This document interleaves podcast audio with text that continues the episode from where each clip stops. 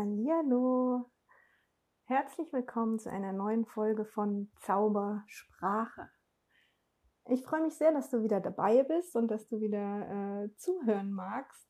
Und ich freue mich echt super mega für euch alle, dass ihr immer wieder einschaltet. Das macht mich so dankbar. Es ist echt wundervoll zu wissen, dass da draußen Menschen sind, ähm, die ja mit meinen Inhalten versuchen, ihr Leben zu verändern. Und ja, es ist super. Es äh, macht mich echt sehr, sehr happy. Und ähm, danke, danke, danke dafür, dass du da bist. Ja, ich ähm, beantworte deshalb heute wieder sehr, sehr gerne auch eine Hörerfrage. Und zwar habe ich die in meiner Facebook-Gruppe erhalten. Meine Facebook-Gruppe heißt Verändere dich und alles ändert sich. Und wenn du magst, bist du auch herzlich eingeladen, ähm, dort einzutreten, falls du es nicht schon bist. Genau, und die Anja hat mir dort geschrieben, ähm, dass sie eine Frage hat, über die sie sich freuen würde, wenn ich sie im Podcast beantworte. Und die lautet, wie schaffe ich es, in Beziehungen zu anderen bei mir zu bleiben und die Emotionen des anderen nicht anzunehmen, beziehungsweise mich nicht schuldig zu fühlen, wenn jemand beleidigt ist?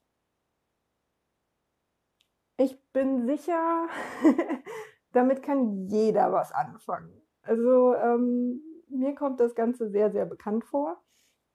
Das war ähm, auch für mich früher ein großes Thema und manchmal ertappe ich mich immer noch dabei, wie ich mich verantwortlich fühle für die Gefühle von anderen.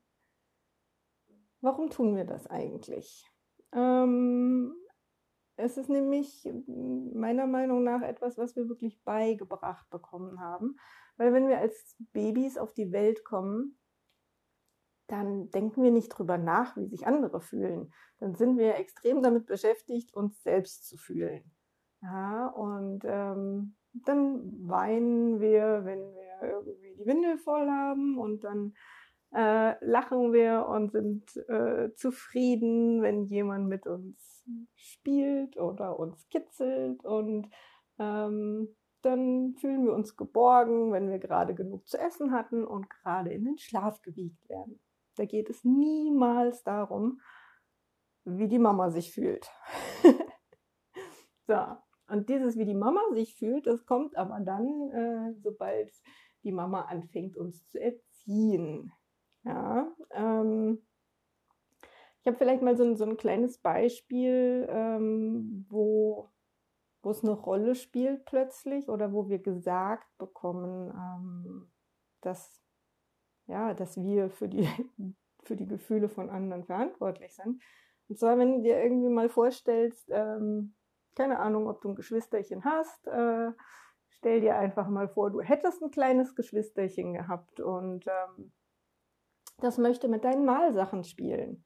Und eigentlich ist es dafür noch zu klein und es greift nach deinen Stiften und es, äh, ja, üblicherweise drückt es die Filzstifte zu fest auf und dann sind die kaputt und so. Ähm, also möchtest du nicht, dass dein kleines Geschwisterchen mit deinen Sachen spielt. Und es kommt und natürlich will es damit spielen, weil ne, interessiert sich nur nicht dafür, was andere denken, krabbelt vielleicht drauf zu, schnappt sich, was immer es kriegen kann und möchte einfach mitmachen, nachmachen, sein wie die große Schwester oder der große Bruder. Ähm, und du nimmst ihm das vielleicht weg oder sagst nein. Und daraufhin setzt sich dein kleines Brüderchen oder Schwesterchen auf ihren Pampers-Popo und heult erbärmlich. So, klar, weil es hat ja nicht gekriegt, was es will. Ne? Das kleine Baby, Kleinkind, ist absolut bei sich. Es wollte etwas haben und es hat es nicht bekommen. Deshalb ist es traurig und weint. Ähm, und jetzt kommt die Mama ins Spiel und sagt, guck, jetzt weint er wegen dir. Oder jetzt weint sie wegen dir. Und in dem Moment fängst du an, das zu übernehmen und zu sagen, oh, weil ich Nein gesagt habe, weint er. Ich bin schuld, dass er weint. Ne? Das kleine Brüderchen sieht das vielleicht völlig anders. das weint, weil es nicht bekommen hat, was es wollte. Das, ne? Da spielt das große Geschwisterchen eigentlich gar keine Rolle drin. Aber mit diesem Satz bekommst du die Rolle, bekommst du die Verantwortung.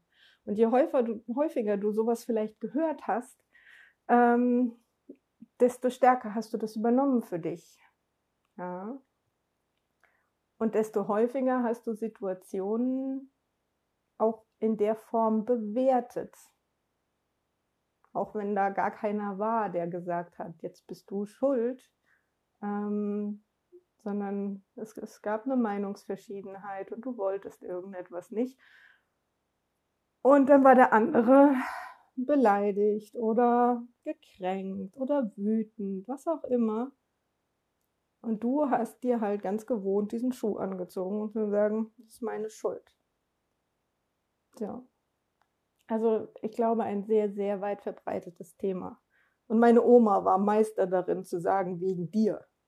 Ja, das ist echt, das ist echt großartig. Das habe ich erst viel, viel später verstanden, was sie damit eigentlich getan hat. Ich meine, klar, sie wollte nur, dass wir uns vertragen. Ja, ähm, und das war irgendwie nicht so glücklich ausgedrückt. also falls du Kinder hast, versuch das zu vermeiden. Ich weiß, es ist eine Herausforderung, weil es so sehr in unser eigenes Denken übergegangen ist. Ja, ähm, das heißt, es ist immer unsere eigene Bewertung. Und Gefühle entstehen aus unseren eigenen Gedanken.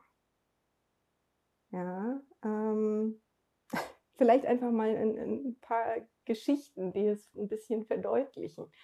Ähm, ich hatte mit meiner Tochter irgendwann mal, ich weiß gar nicht mehr wirklich, um was es ging. Es war irgendetwas, was, wo ich das Gefühl hatte, es ist vielleicht unangenehm für sie. Ich glaube, es war irgendein Auftritt von ihr, wo ich nicht hinkommen konnte. Und ich hatte ihr das abends gesagt und sie ähm, hat es irgendwie so lapidar hingenommen, während ich ja vorher auch die Erwartung hatte, dass es für sie vielleicht ein großes Thema ist. So, das heißt, ich war schon mit ihrem Ja, okay, nicht okay. Einfach nur aufgrund meiner Erwartung. Weil eigentlich wäre es für mich ja okay gewesen. Ich habe gesagt, ich kann nicht kommen und sie sagt ja, okay. Und es war für mich nicht okay, weil ich eine andere Erwartung hatte. So.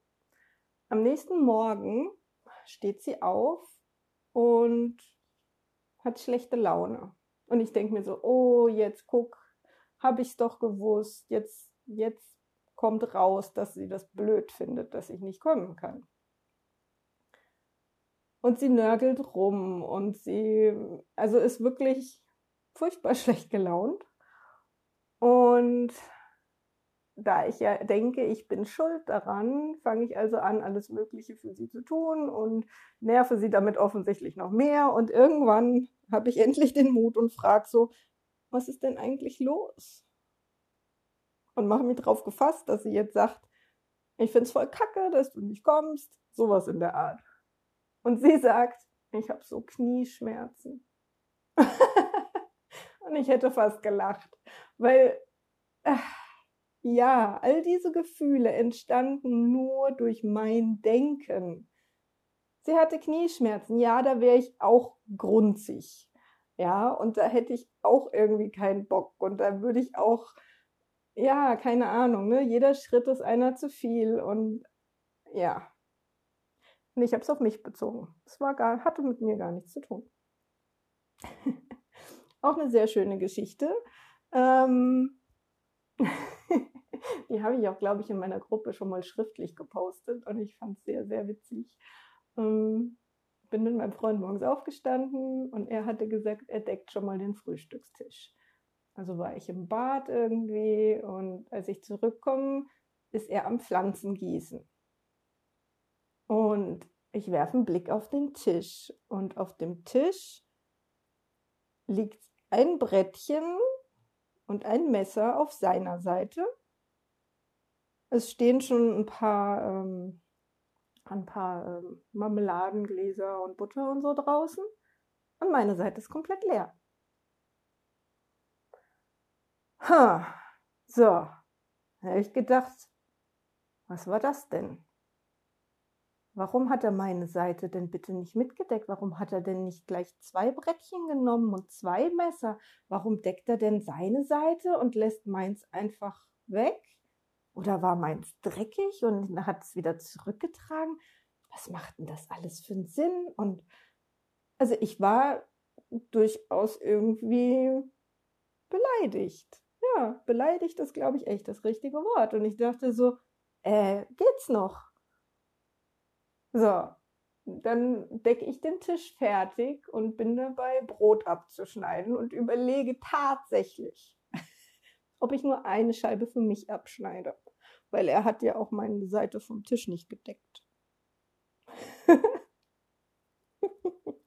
und während ich noch dabei bin, die erste Scheibe abzuschneiden, denke ich mir so, ey, komm, es ist Kindergeburtstag wahrscheinlich ist ihm einfach zwischendrin eingefallen, die Pflanzen gießen zu wollen und irgendwie ist es halt schief gegangen, whatever.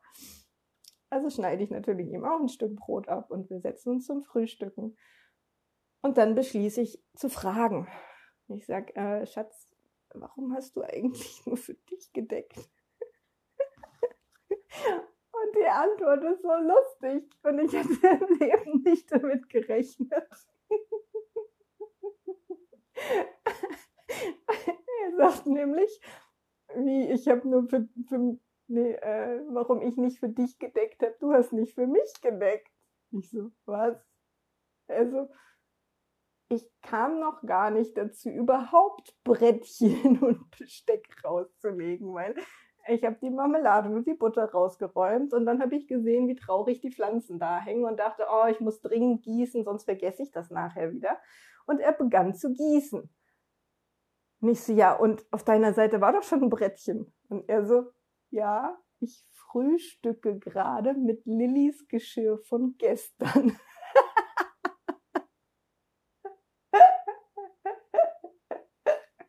Ey, ich hab so gelacht. Ey, ich dachte so, oh Gott. Ja klar, ich meine, so ein Brettchen, ne, wenn da nur ein Brot drauf lag, ist das nicht wirklich dreckig und dem Messer hat man es auch nicht angesehen. Aber die Sachen lagen dann noch, als er schon ins Wohnzimmer kam und ich hatte ihm jetzt also nichts Neues gegeben. Okay. Wir haben auf jeden Fall sehr drüber gelacht. So, auch an der Stelle wieder, ja. Meine Gedanken, meine Gefühle. Hat mit der Reaktion des anderen, mit dem, was er getan hat, mit dem, was er gesagt hat, überhaupt nichts zu tun. Ist nur in mir. So, Quintessenz, du bist niemals für die Gefühle von anderen verantwortlich. Kannst du gar nicht. Und Umkehrschluss, andere sind niemals der Grund für deine Gefühle. Ich lasse das mal einen Moment wirken. Das ist nämlich Big News, wenn du das noch nie gehört hast. Weil wir vollkommen anders erzogen werden. So, deshalb ähm, probier doch zum Beispiel mal aus, ne, um dich da mal reinzufühlen, falls du jetzt nicht solche praktischen Beispiele in deinem Alltag hast, weil du vielleicht nicht hinterfragt hast. Ja, ähm, stell dir doch mal vor, irgendjemand kritisiert dich. Ja, sagt vielleicht, das macht man aber anders. Was auch immer du tust und was auch immer es geht, völlig irrelevant. Stell dir was Eigenes vor. Oder ne, eine Kritik, die du vielleicht häufig bekommst oder so. So. Und ähm, jetzt stell dir das mal von verschiedenen Personen vor. Stell dir das mal vor, das sagt jemand, zu dem du ähm, eine super gute Beziehung hast. Ähm, ob es dein Partner ist, ob es ein Kind ist, ein Teil deiner Eltern, ähm, jemand, wo du weißt, eure Beziehung ist durch und durch von Liebe erfüllt und derjenige würde dir nie irgendwas Böses wollen und er liebt dich einfach so, wie du bist. Der kritisiert dich mit so einem ganz simplen Satz. Fühlst du dich davon angegriffen? Wahrscheinlich nicht. Und jetzt stell dir mal wirklich denselben Satz vor von einem Menschen, von dem du glaubst, dass er dich nicht leiden kann. Völlig anderes Gefühl. Richtig? Es liegt nicht an dem Satz. Es liegt nicht mal an dem Menschen, der ihn sagt, sondern es liegt daran, was du in deinem Kopf aus der Situation konstruierst und denkst. Ja, und das darfst du dir immer, immer, immer wieder bewusst machen. Ja. Und wann immer du ein ungutes Gefühl hast aus einer Situation heraus, frag nach, statt irgendwas zu vermuten. Ich weiß, manchmal geht das Vermuten schneller, als wir gucken können. Ja, äh, und manchmal halten wir Dinge für real und gegeben, die es gar nicht sind.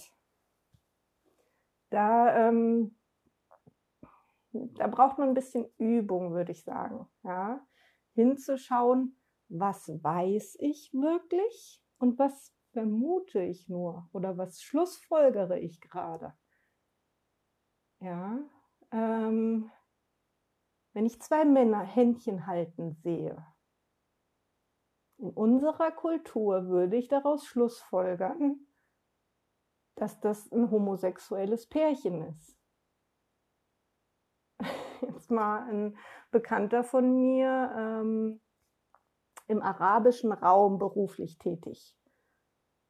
Und äh, in der Mittagspause ergriff plötzlich sein Geschäftspartner, mit dem er ne, super gut sich verstanden hat und äh, wo die gedacht haben, so wirklich, ne, wir können richtig gut zusammenarbeiten, das wird richtig erfolgreich. Und in der Mittagspause greift der Mann plötzlich nach seiner Hand. Und er hat gedacht, oh mein Gott, der will jetzt echt nur mit mir zusammenarbeiten, weil er irgendwie mich sexuell attraktiv findet. Panik. Und dann klingelte irgendwo in seinem Hinterkopf die Erinnerung an die kulturelle Bildung, die er vor diesem Auslandstrip genossen hatte. Und ihm fiel siedend heiß wieder ein, dass äh, Männer das dort tun, um ihre Verbundenheit zu ähm, unterstreichen und auch zu demonstrieren in der Öffentlichkeit ja, um ihr Vertrauen dem anderen gegenüber zu symbolisieren. Und ähm, das ist eine extrem hohe Wertschätzung ähm, für eine geschäftliche Verbindung. Ja. ja, also du gibst jeder Situation die Bewertung. Und sei einfach mal ein bisschen achtsamer damit.